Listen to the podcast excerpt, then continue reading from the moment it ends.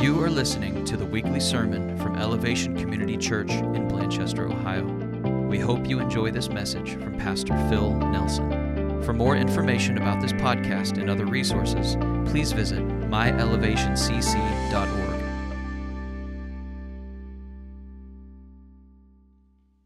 Don't answer out loud, please, if you don't mind. Um, but I want to ask you: Have you have you experienced the fullness of God? It's available to every one of us, everyone who has received the gift of salvation through Jesus Christ. We're going to talk a little bit more about that, but I want you to understand that if you have Christ, that means the Holy Spirit dwells within you.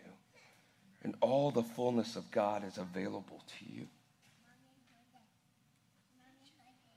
Are you giving it permission? Are you giving Holy Spirit access to your life? Are you surrendering and yielding to the fullness of God?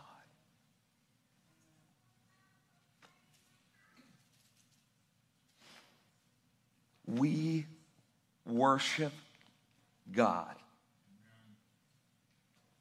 because he is worthy of all our worship. There is no other on earth or in heaven or all the universe that is deserving and worthy of our lives of praise and worship.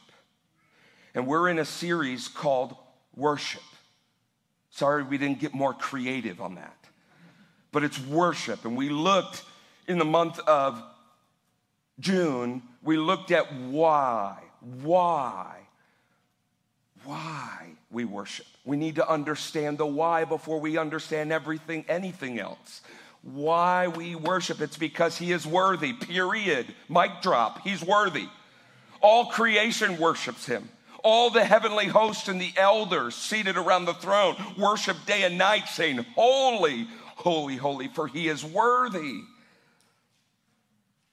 And in its simplest form, friends, this month, we're looking at what is worship. We're defining what worship is. Now that we know the why, now we look at, well, what is it?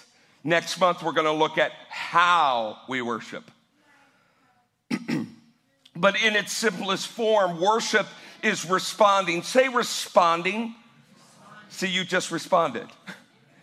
responding to the greatness of God. That is worship in its simplest form. It's responding to who God is, it is responding to his worth. It's responding to his nature and it's responding to God because that's what we were designed for. So we've looked, we, we, we look at the posture of our heart last week. The Hebrew word of worship and there's many, but the key primary word for worship in the, in the Old Testament, Hebrew, is shakah, and it means to bow. And we looked at three specific bowing words in Psalm 95. Come, let us worship and bow down. Let us kneel before the Lord our God, our Maker. Worship, bow, and kneel. Now, are we a church that just gets on our knees and bow physically? If that's how you express yourself and it is sincere and genuine, absolutely. I would love for all of us to do that. But before we can give an expression, a genuine, authentic expression to God in bowing physically, it's all about our hearts, our posture, lowering humbling, submitting ourselves. So we look at three. First is the posture of our heart. That's the worship. We lower it, lower ourselves, and we submit ourselves before such a holy and righteous God. We bow ourselves, we bow our hearts low in worship to drink. That's the second one, to bow to drink of God's goodness. It's this, it's, it's, it's this idea of getting close enough to the living waters that Jesus offers us to drink of his goodness. And the third one is to kneel to give abundant blessing, like the woman with the alabaster jar. The people who would come to Jesus and they got a glimpse of who he was. And because of who he was, the posture of their heart physically dropped and they bowed before the Messiah. So we posture our hearts humbly and submissively to the God of the universe. We bow in order to drink of salvation. We have to die of ourselves to drink of what Jesus offers. And Jesus told the woman at the well, If you drink of the waters that I give you, you will thirst no more. And those who believe, Jesus said, will have li- rivers of living water flowing through them. That is the posture of worship to drink of those living waters. Worship is not about us, but it is about us drinking of who God is through his son Jesus and the Holy Spirit. And then we kneel to abundantly bless God. And bowing, like I said, can be literal and physical. And I think in some sense of the word, it should be said of us. Let me, let me, let me just, let me challenge you. Let me encourage you. If you haven't, in the privacy of your, your own home, maybe somewhere where you work, you have a conference room, meeting room, you can go. I encourage you just to physically prostrate yourself lower yourself before God. Just as a physical gesture. And seek Him. Because choices that we make lead. Feelings and everything else follow. Are you making a choice to bow before the Lord? Today, we're going to look at the Greek, the New Testament definition. Now, again, like I said, there are many different um, playoffs on the word worship, but this is the key word. This Greek word is proskuneo. Can you say that with me? Proskuneo. Say it one more time. Proskuneo. God bless you. Yeah, proskuneo. It is mentioned 61 times. 60 depending on what concordance you look at, but 60 to 61 times in the New Testament. That's a lot. And proskuneo, believe it or not, I don't know if you ever, ever thought about the word worship as to kiss. To kiss. Well, number one, you have to be close enough in proximity to kiss somebody. And that doesn't even give you permission to kiss somebody. Amen? Just because you're close to them, you don't lean over and kiss them. At least I hope you wouldn't. You would probably get slapped. so you're close to them distance wise and proximity, but you're also committed in a relationship that is close enough to give you permission to do so. I love kissing my kids. And as they get older, that is one thing I'm going to grieve when they won't let me. And I love kissing my wife. There's very few other people in my life that I kiss. And it's because it's so intimate. And I believe that as we unfold scripture and the definition of this word worship in the New Testament, I pray that the light bulb goes off in your life to understand the power of worship comes from who you worship and the who you worship indicates who you're in intimate relationship with. That's worship. To express the highest, the highest, not just praise, but emotion, expression, the highest value and worth. This word kiss, especially in the Greek culture, in the biblical culture, and even today in many cultures, is about kissing the hand of their master. When royalty or, or authority or officials of highest worth, it's an insult to them if, number one, you first don't bow. It's an offense to them, secondly, if you don't express your affection to them by kissing their feet or their hands. Now, we don't do that in America, most of us, anyway. And the definition of this Greek word actually means like a dog licking his master's hand. Many of us have dogs. We understand, well, I, mean, I, I hope that you don't kick the dog when he licks you. it is the dog's expression of adoration and allegiance and devotion to you.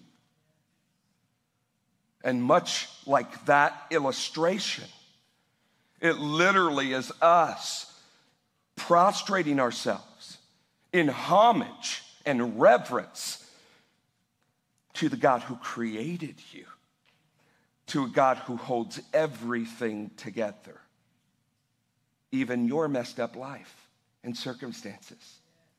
He holds it all together. Do you believe that? And when all falls apart in your life, it's hard it's hard to say it, but do you believe it that he is in control?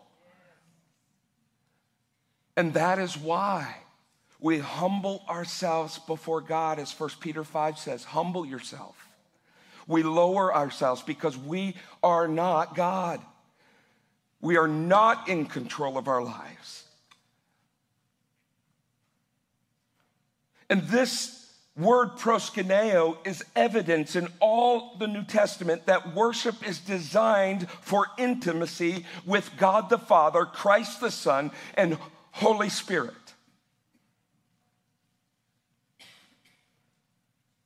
The heart of worship, the heart of worship, the heart of proskuneo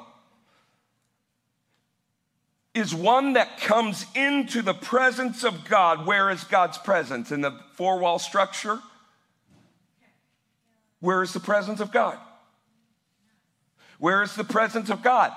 In us, in those who proclaim his son. Presence of God is here. So, one who comes into the presence of God sincerely, genuinely, with reverence, fully surrendered and yielded to the master's hand. The key to surrender, however, is this, friends, and most of you have experienced it in one form or fashion. In order to get to the posture of surrender, you need to be broken. That means you need to acknowledge that you don't have it all together. You need to acknowledge that your life on its own is going in a downward spiral. And as you woke up this morning on your own in life, you are dying. You are just one more day close to dying. You're welcome. I'm glad you're encouraged today. But it's true. It's true. The key to surrender is we must acknowledge that we're broken. And in order to be broken for so many of us, is we need to be dropped or hit so that we shatter. And to us, the shattering feels like death and anguish and loss. But in God's eyes, that's exactly where He wants us broken and completely shattered without any strength within ourselves to put ourselves back together. That's when God sees his masterpiece. That's when God sees the picture that He had painted for your life. And so, in order to fully surrender to God, we must acknowledge that we are broken, that there is nothing within us that could even come close to deserving God's goodness. It's a gift. So, to kiss is the act of worship, of drawing close enough to the God of the universe, but also allowing our hearts to break, understanding that we are literally in the palm of his hand. And then it's us just abiding, remaining in relationship with God. That's a life of worship. And we're going to dive deeper into that. If you have your Bibles with you, would you please turn to Romans chapter 12? Romans chapter 12. I alluded to this scripture last week, and now it's going to be our main text for the Greek definition of proskuneo, to adore, to kiss, to revere, to surrender. Romans chapter 12, verse 1 to 2. I'm first going to read in the English Standard Version, and then we're going to read it again in the Living Translation, the New Living Translation. Excuse me. ESV. I appeal to you, therefore, brothers, by the mercies of God to present your bodies as a living sacrifice. This living sacrifice is holy, set apart, and acceptable, pleasing to God. And I can hear Paul saying, which, by the way, is your spiritual worship. There it is. It's your worship. Well, what is worship? Well, it's to revere, it's to kiss, it's to adore, it's to surrender. And here he says, when you do these things, this is your spiritual worship. And we're going we're going to look at that in just a minute. Verse 2 Do not be conformed to this world, but be transformed. Say transformed by the renewing of your mind, that by testing you may discern, know what is the will of God, what is good and acceptable and perfect.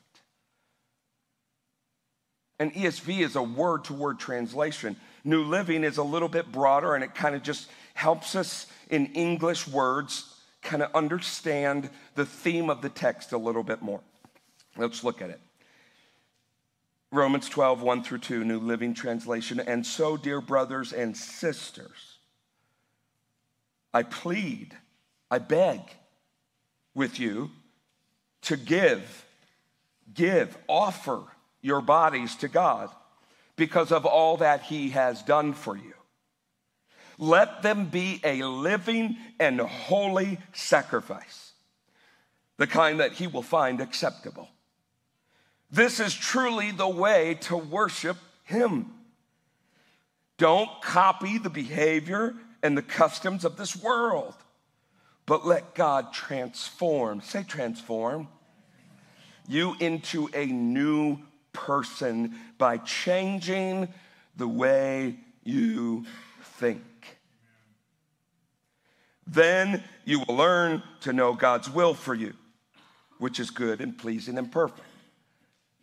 You mean the way we become new in Christ over and over is by renewing the way you think? Look at our world. Identity. All the current events. You think the enemy's ploy is not changing the way people think? Because as you think, guess what? You behave. And as you behave, you begin to believe. And as you believe and behave, so you become. This is why God's focus on the heart of worship is also the renewal of our mind. And this is why God has given us the most powerful weapon, the Word of God. How often do you pick that up, dust it off, and actually start fighting with how you think through the Word? Back to worship. So, we're going to look at three things out of Romans chapter 12. Number one, and you don't have to go there, PowerPoint, but number one, motivation. What's our motivation? What's our motivation in life? Because as we defined weeks ago, it's not a matter of if you worship. Every single one of us and every single human ever created or will be created worships. Atheists, agnostics, millennials, baby boomers, we all worship. It's who or what we worship that is the issue. We all worship. We all worship. And so the motivation of our worship will drive us to how we worship and who we worship. Number two, we're going to look at is sacrificial worship. What does it mean to sacrifice in worship? And the third one is what we love and value the most will be what you worship. So let's look at number one the motivation. The motivation of our worship. What motivates you? What drives you? Even Paul says, and I believe it's first Corinthians, I could be wrong, but Paul says, the love of Christ compels me, controls us. What controls you? And so it's the motivations of our worship. If worship is responding to the greatness or the highest worth of something, then what is it that motivates you? It's interesting to me because um, my voice is a little hoarse today because I was in the Bailey section of FC Cincinnati last night. And if you haven't been to an FC Cincinnati game, it is such an experience. Uh, anyone been? Raise your hands. Oh, a lot of you need to be converted to FC Cincinnati. It's so much fun. I would take it over a Bengals game any day. I would take it over a Reds game any day. Absolutely. But, anyways, my, my, my, my and it's just my opinion. But when FC Cincinnati scores, everyone goes absolutely ballistic. And there's drums and there's smoke and there's everything, and it's just crazy and it's fun. It's wonderful. But then we come into the presence of God. And I wonder, why don't I get that excited? And driven when I come into the presence of God. And, and that's not to give guilt or condemnation, but that is, I think that's something to reflect on. Because our motivation is what causes us to get excited. Man, we should be like little children in the presence of God. Our motivation for worship is this see if it doesn't do something inside of you. The mercies of God, Paul says. By the mercies of God, worship. Offer your life in worship. Look at the mercies of God. God's mercies are everything. We depend fully on God's mercies. Do you know that? Whether you know it or not, whether you think it or not. We depend on God's mercies for everything that He has given us that we don't deserve. But God loved us and gave His only Son. That's mercy and grace. He has given us eternal love. Amen? He's given us eternal grace, undeserved favor. Amen? He's given us the Holy Spirit. How many are grateful for the Holy Spirit? He's given us everlasting peace. Experiencing His everlasting peace. He's given us eternal joy, saving faith. He's given us comfort when nothing else can comfort. He's given us strength and wisdom and hope, patience and kindness. He has justified us through the death of Jesus Christ. Are you thankful for that? He has sanctified us or conformed us into the image of Jesus through the Holy Spirit, one step and day at a time. He's given us righteousness, which is right standing with God. He's given us security in eternity. He's given us honor and glory and eternal life. He's given us forgiveness.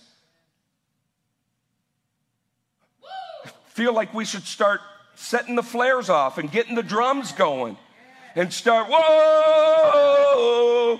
I mean, I mean, God is so worthy of all of that. Have you gotten a glimpse of His goodness? His reconciliation, His freedom. You are set free. I'm no longer a slave to fear. I am a child of God because He picked me up he turned me around. He placed my feet on solid ground. I thank the Master. I thank the Savior. Come on. Our highest praise because of our highest motivation. He's given us knowledge and understanding of these incredible gifts of the Spirit of God available through the death and resurrection of Jesus Christ. These mercies of God, friends, are what drives people to be martyred at their death because nothing compares. Right now, what if people came through these doors right now, literally, and cuffed us and took us to our death? Could we honestly say, He picked me up, He turned me around, He set my feet on solid ground? I don't care what you do to the body. My spirit is with Jesus. Eternity forever. It will change the worship in this place. It will change the worship in your life and in your home. I know we don't feel like it all the time. I know that circumstances say different but you are a child of the King. It changes everything. Changes everything. His mercies are one of the main reasons we worship God. And His mercies are one of the main reasons we can worship God. In the Old Testament, they couldn't get close enough to kiss God because there was not a sacrifice worthy of cleansing them from all their sin. They longed for the day when they could get close enough to the presence of God. And now that it's available to us, it's kind of like one of the greatest gifts that we've always asked for Christmas. And when we open it and we love it and we're so excited, two days later, it's still under the tree. It's not new anymore. It's not exciting anymore. We've got our fun. Now we want something new. His mercies are new every stinking morning. Wow. So, our motivation of worship is His mercies, His goodness. And so, friends, if you find yourself right now, I just can't worship, you don't understand. I just can't get myself to even, I, I just can't do it. Just start acknowledging the mercies of God in your life. And if you can't find them, go grab a brother or sister in Christ and say, Can you help me? What has God done for my life? Because this darkness is just blinding me. And watch that darkness be exposed and vanish when you worship God in His mercies. Number two, we see I plead to you by the mercies of God to present your bodies to God as living sacrifices. That's Romans 12, 1a. So, number two is our sacrificial worship. Sacrificial worship. From the beginning of time, worship always costs something. We come into God with something to bless Him with. And as I've said in times past, I'm not trying to reiterate it and reiterate it to become where it becomes stale. But the Old Testament, so many things in the Old Testament weren't just to be, well, that was that culture thousands of years ago. We don't do that in America. The Old Testament is the gospel of Jesus not yet fulfilled. And it sets a model, a heavenly model for us. So, all we read about the sacrificial system is talking about what is to come to allow us to kiss God in His presence.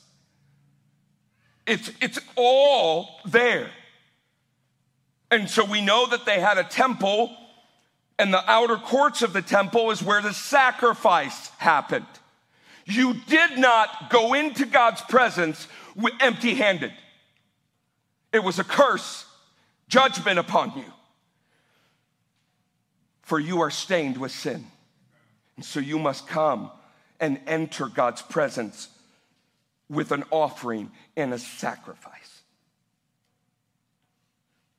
And once a year, the most holy high priest, still a man, still broken, still sinful, but God set up this structure to give us a heavenly design of what was to come. And there was a veil that separated the presence, the most holy presence of God, from all the people. And the high priest would offer all the sacrifices and the burnt offerings as a pleasing sacrifice to the Lord. And God's mercy would enter the camp and God's judgment would lift. But he always said that that is a temporal substitute for the eternal and permanent sacrifice for sin. And so I want to break this down for just a moment of what it means to be living sacrifices, presenting our bodies. So, first, to present is just like the example I gave, is to literally pursue and step towards God, bringing something to offer Him. In Psalm 51, as David messed up his life and made a huge mistake, he comes back humbly and lowly into the presence of God, grieving his sin. And he says, Against you and you alone have I sinned. Cleanse me and renew me. And then he says, The sacrifices are not burnt offerings and animals. He's prophesying to the future when Jesus comes. He's talking about proskuneo, which is the heart of reverence and adoration. And he says, the sacrifices, say sacrifice, the sacrifices that God is pleased with are a broken and contrite heart laid before God. He sets the stage, David for the Apostle Paul to come in in Romans and say, This is how you worship. Present. Friends, so often we enter the presence of God, whether individually or on a Sunday together, and we go to present worship to Him like this or like this or like this. Now, I'm not condemning if you fold your hands during worship, don't hear that. Posture how can you bring anything to God with holding on to what you have? It's kind of like, God, you can take this part of my heart. But these things, yeah, those are mine. My kids, yeah, they're not yours, they're mine. And we come to worship like this and we wonder why there isn't breakthrough in the body of Christ. It's because we don't lay it all down and sacrifice what we have and who we are in the presence of God Almighty. We need to learn what it means to sacrifice and lay down and offer worship to God. That's to present. When it says present your bodies, our word bodies is physical, but he's talking about everything you have and are. Everything you are and everything you have. Because again, what we cling to, what we embrace, and what we love is what we will worship. So, living sacrifices. Remember, I was talking about the sacrificial system. After the fall, there was no sacrifice before the fall. Everything was perfect. There was no death, there was no bloodshed at all. But after the fall, the life in the blood had to be poured out. A life had to be killed. Which remember, if the Old Testament is a shadow of things to come, look at the beautiful picture of what God was setting in place for his son to come and be emptied of his lifeblood, only to bring us life.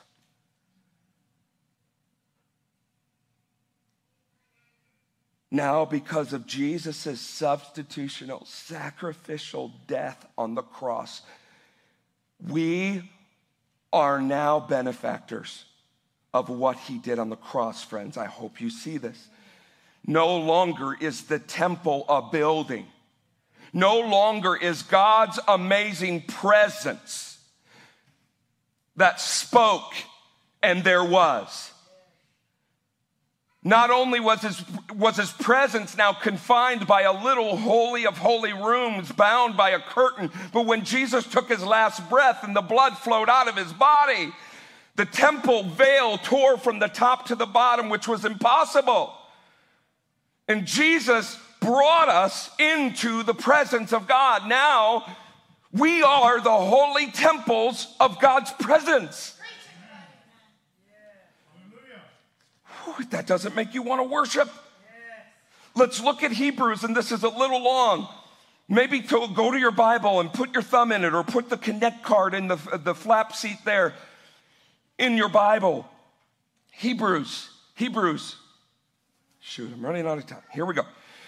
The old system under the law, this is the sacrificial system that I was talking about, is only a shadow. See, it's not just Phil saying this, this is the Word of God a dim preview of the good things to come. Not the good things themselves, but the good things to come. The sacrifices under that system were repeated again and again and again, year after year, but they were never able to provide perfect cleansing for those who came to what? Worship. Are you piecing it together? If they could have provided a perfect cleansing, the sacrifices, the death of an animal, by the way, the animal sacrifice, when placed on the burning altar, is already dead. The blood, the life is out.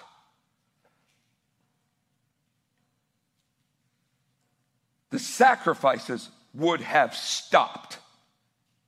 For the worshipers, would have been purified once for all time, and their feelings of guilt would have disappeared. And now, verse 19, skipping ahead just a little bit.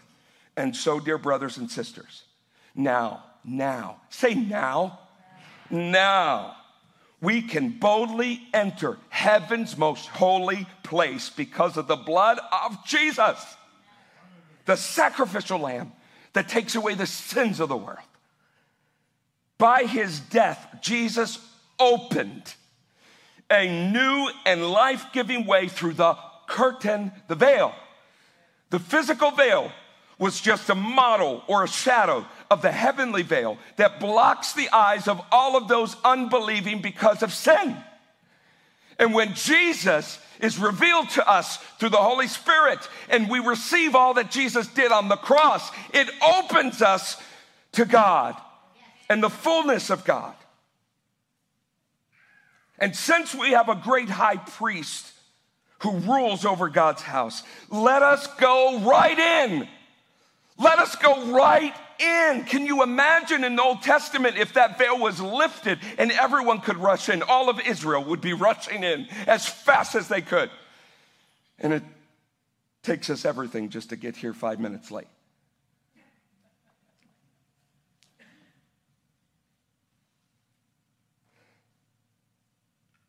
That's not condemnation.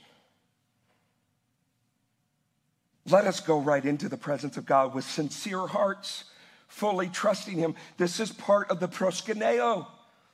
For our guilty consciences have been sprinkled with Christ's life blood to make us clean. And our bodies have been washed with pure water. If you haven't listened to episode four of the Real Life Conversations podcast, we talk about washing, being washed by the blood of Jesus. That's why we worship, is his mercies.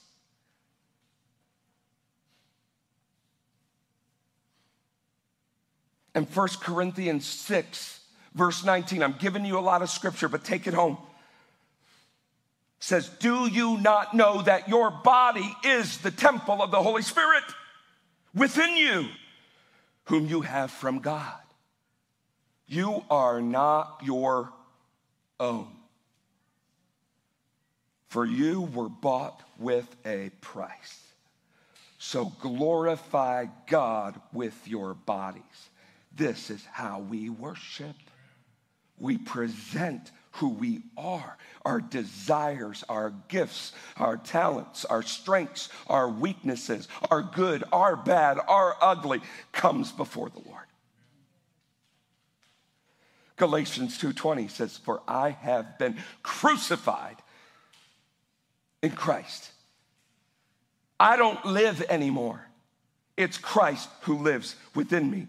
So, to worship God in an acceptable way is to die to everything in your life that represents the world and sin. You must die, but yet you live because Christ who lives within you.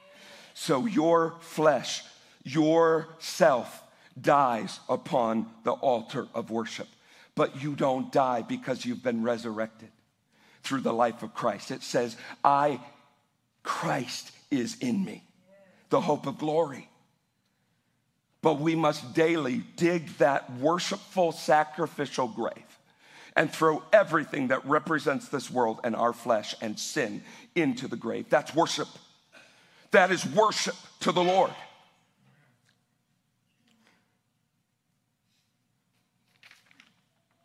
And so, our motivation of worship is His mercies, and then we sacrificially offer our lives to God.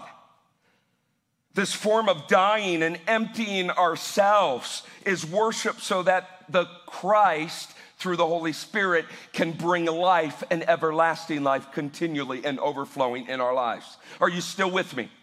Number three, we worship what we love most. We worship what we hold close. We worship what we embrace. We worship what we cling on to. We worship what we value. We value what we worship. We put our investment of our time and our energy and our gifts and our talents and our money into what we worship. It's true. And there's a word It's called agapeo. And it's the love that God loved us with that he sent his one and only son. And this form of love is also a form of love that God requires from us to worship him. What you love unconditionally, what drives you and compels you is what you love. What you love is what you worship. And this world that we live in today is no different than thousands of years ago we still worship what we love.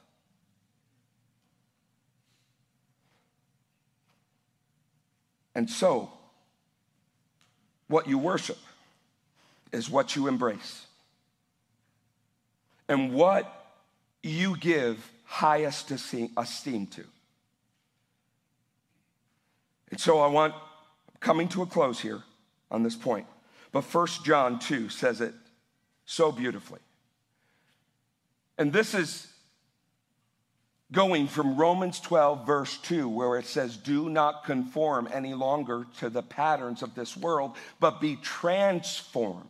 As we worship God, proskuneo, by offering our lives as living sacrifices, that means we have to die to something to live in Him and we are going to die to the world. First John says this, chapter 2, verse 15. Do not love this world. Do not love. It doesn't say do not live in this world. It doesn't say do not enjoy this world. It says do not love, worship this world, nor the things it offers. For when you love the world, you do not have the love of the Father in you. When you worship the world, you do not worship God. For the world offers only a craving for the physical pleasure, a craving for everything we see. This is what Paul's talking about of presenting living sacrifices on the altar. This is what's being burnt up. And the pride in our achievements and possessions. These are not from the Father, but are from this world. And this world is passing away along with everything that people crave. But anyone who does what pleases God will live forever. What you love is what you will worship.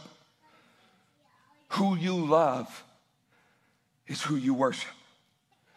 Look at this quote from John Ortberg, pastor in California.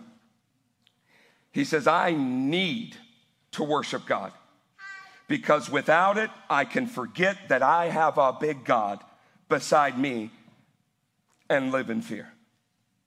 I need to worship because without it, I can forget his calling on my life and begin to live in a spirit of self preoccupation.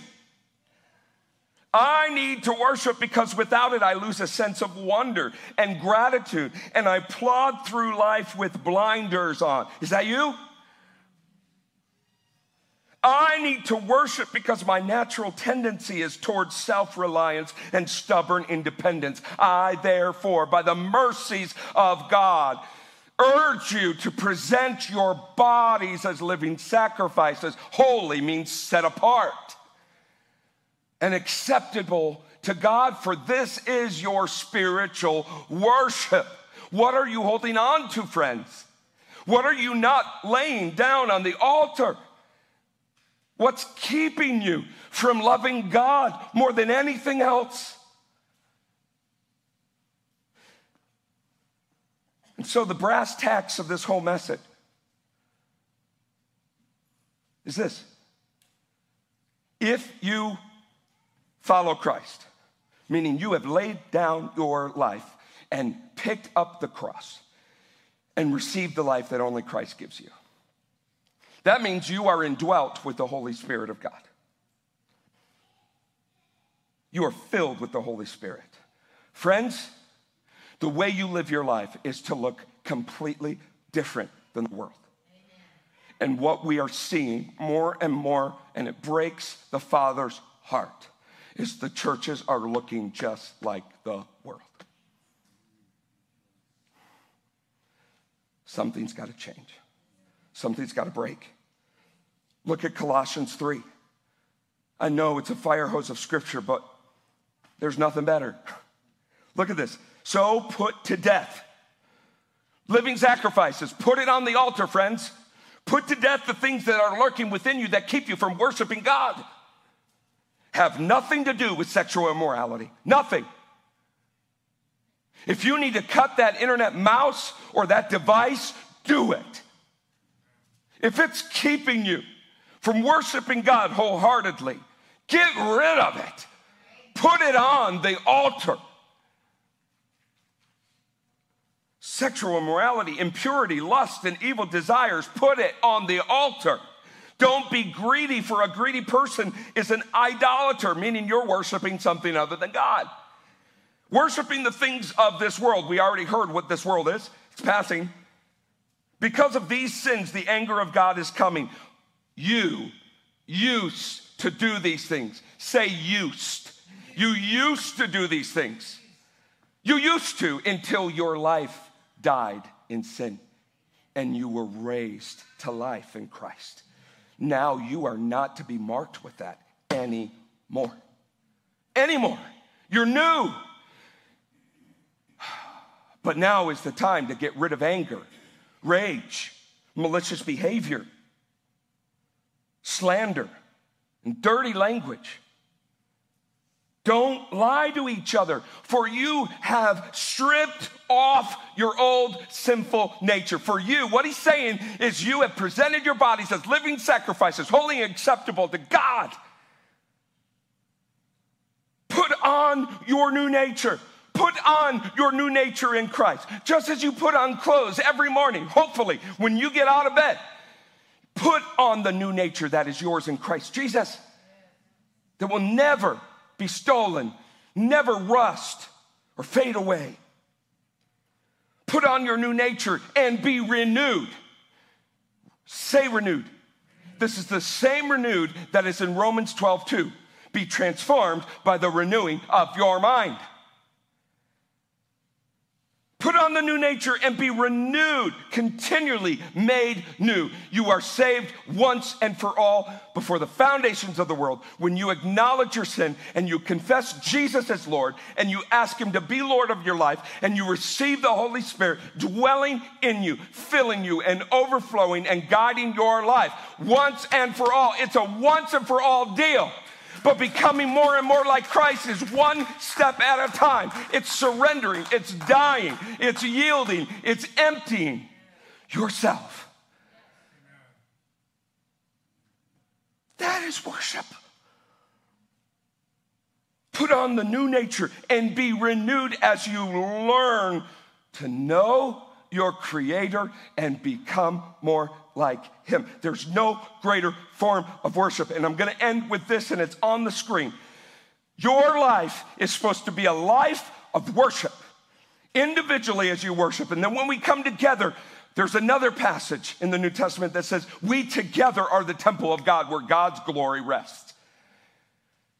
Because of Jesus, we are now temples of the Most High God, indwelt by the Holy Spirit. We worship Him by laying our lives down, dying to this world moment by moment, and receiving the real transformation that only God brings. Our lives are now lived for His glory. As the band comes up, could you stand? I want us to read this together. Praise God. Something is going to break when we begin to take worship so seriously that we come as living sacrifices to bring something to God. Let's read this together. Ready? Because of Jesus. Stop. Can we say it like we absolutely are coming to offer something to God? Join me together. Here we go. Because of Jesus, we are now temples of the Most High God, indwelt by the Holy Spirit. We worship Him by laying our lives down, dying to this world moment by moment, and receiving the real life transformation only God brings. Our lives now lived for His glory alone. Can we do it one more time? One more time. Hold out your hands. Because of Jesus, we are now temples of the Most High God, indwelt by the Holy Spirit. We worship by Him by laying our lives down.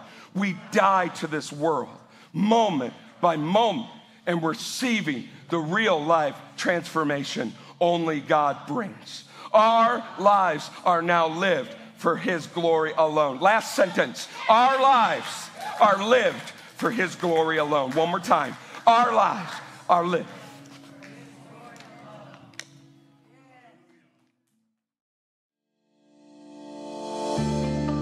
Thank you for listening to our weekly sermon. If you'd like to go deeper with another resource from our church, please check out our weekly Impact Bible Study podcast as well. Both of our podcasts are available on iTunes, Stitcher, and SoundCloud.